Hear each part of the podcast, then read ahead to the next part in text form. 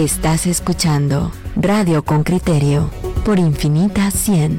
Que lo distinto te encuentre.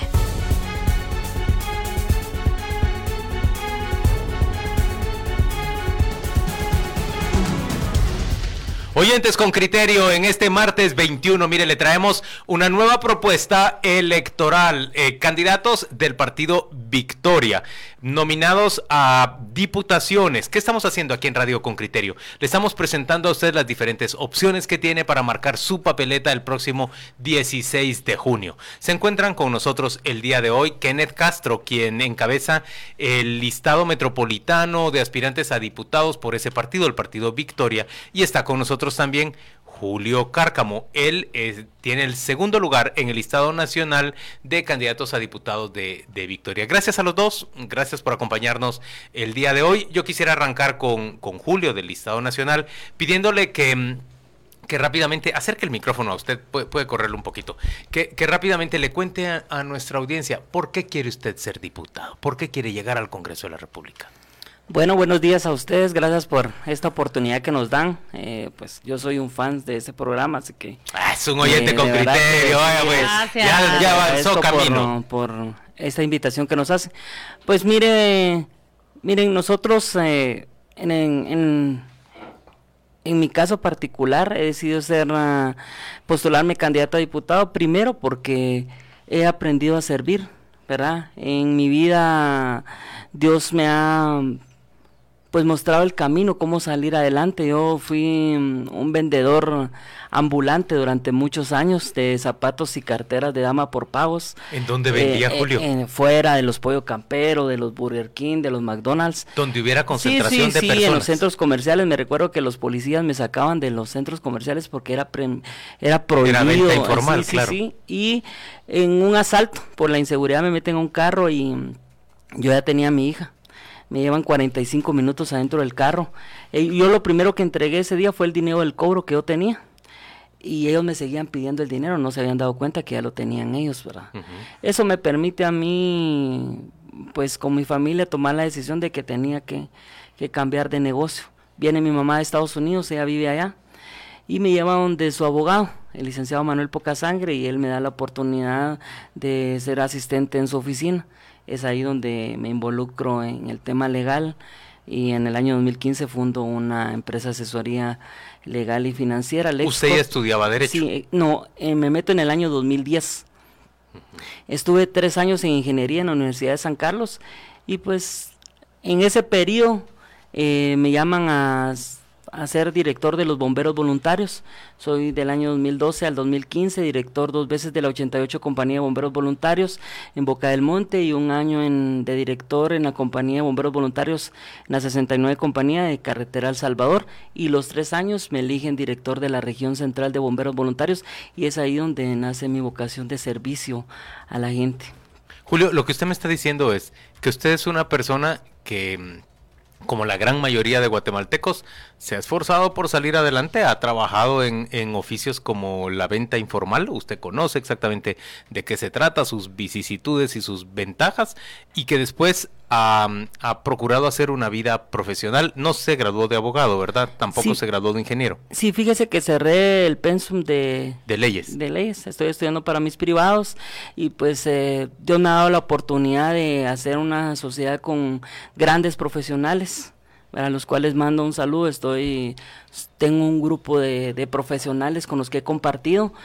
Y pues eso me ha dado mucha experiencia. Uy. Kenneth Castro es el otro candidato que nos acompaña. Él ocupa la primera casilla del listado metropolitano para el partido Victoria. Déjenme que se los presente.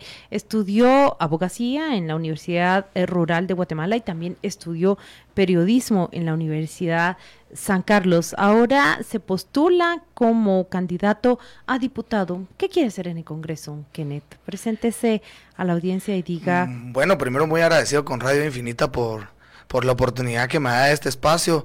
Pues yo quiero llegar al Congreso a representar a los jóvenes como de verdad se merecen, como de verdad tiene que ser. Durante mucho tiempo, pues la representación de los jóvenes, han existido algunos diputados que lo que han hecho es poner en mal la cara de todos los jóvenes. Creo que está de más decir quiénes han sido. ¿Quiénes te parecen? Bueno, por ejemplo, el caso del diputado tránsfuga Juan Manuel Jordano. que ha sido nada más una burla en el Congreso y que nos ha mal representado a nosotros, pasando de un partido a otro sin una ideología política y creando tanta controversia y marcándonos a nosotros los jóvenes en la política como algo negativo y no como algo positivo, siendo nosotros en estas elecciones el 60% del padrón electoral. Pero 2 millones no están inscritos, entre 18 y 25 años no se inscribieron en el padrón electoral. ¿Qué necesitan los jóvenes?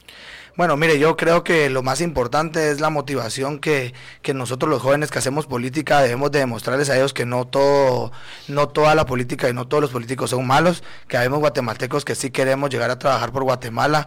Creo que lo que ha sucedido es que el joven sencillamente no le interesa la política, ha perdido el mismo sentir porque cree que todo siempre va a ser igual, que las cosas no pueden cambiar, y es importante que empecemos a cambiar el rumbo de Guate, nosotros los jóvenes, y que demostremos que con juventud, con fuerza y con energía podamos cambiar Guatemala.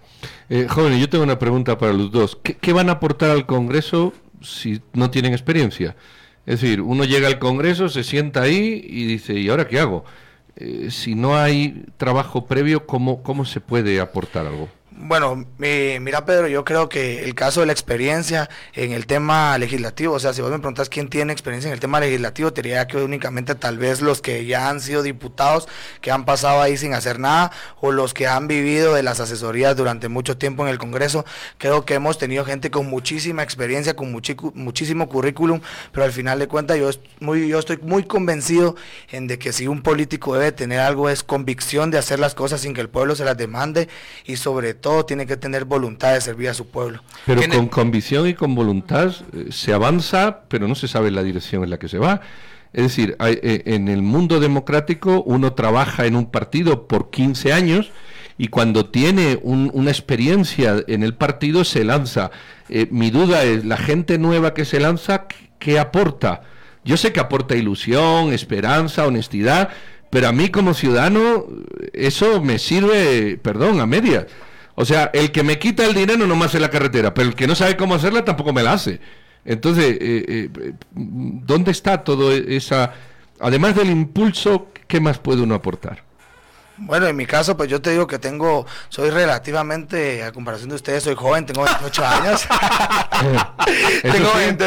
Tengo 28 años. Sobre todo comparación de Pedro. Tengo 28 años, pero tengo 10 años de hacer política, conozco las necesidades de mi pueblo, de un pueblo que... ¿Pero hacer política dónde? Realicé política en el municipio de Mixco durante 8 años.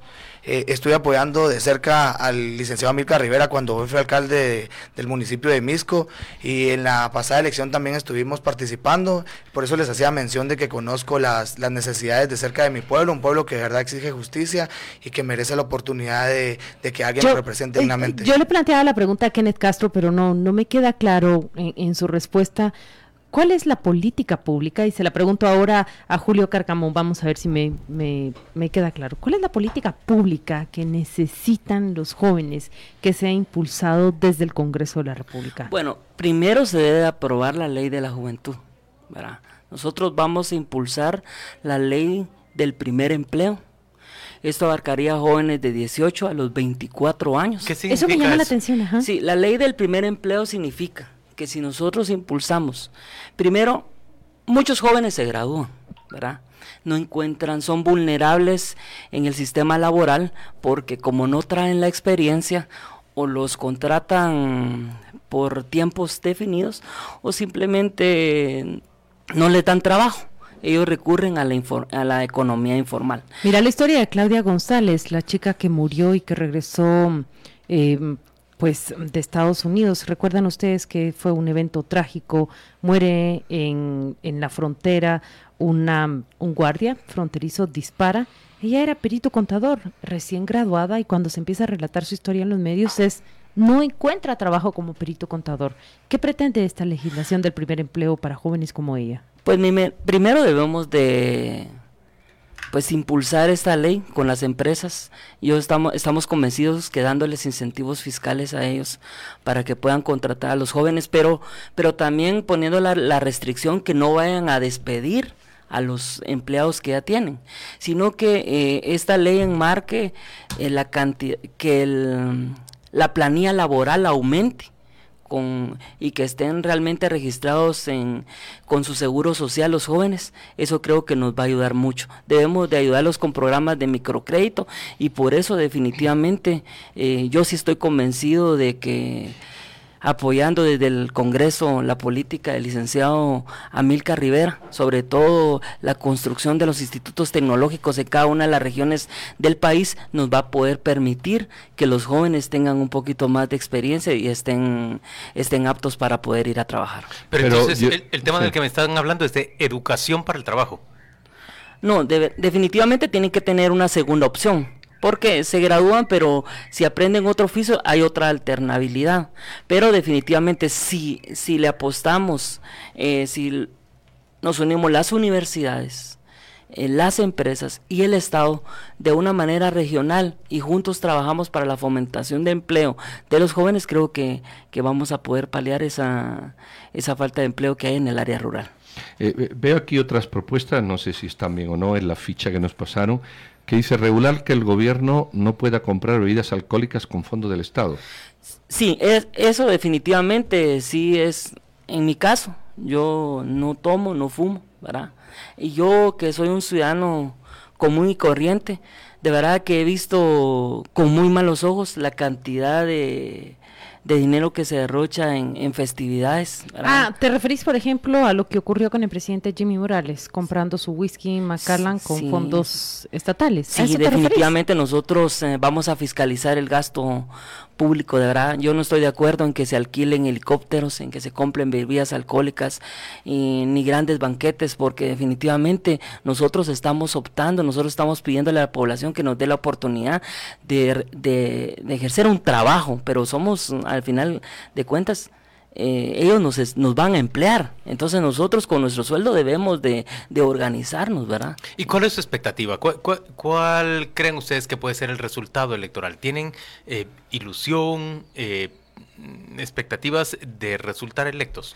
Sí, mire, Juan Luis, en mi caso, que he recorrido el país, yo le quiero comentar que yo sí no vengo del partido Victoria desde hace mucho tiempo. Me reuní con el licenciado Amílcar en diciembre del año pasado. Él tomaba la decisión de poder postularse para la presidencia, ¿verdad?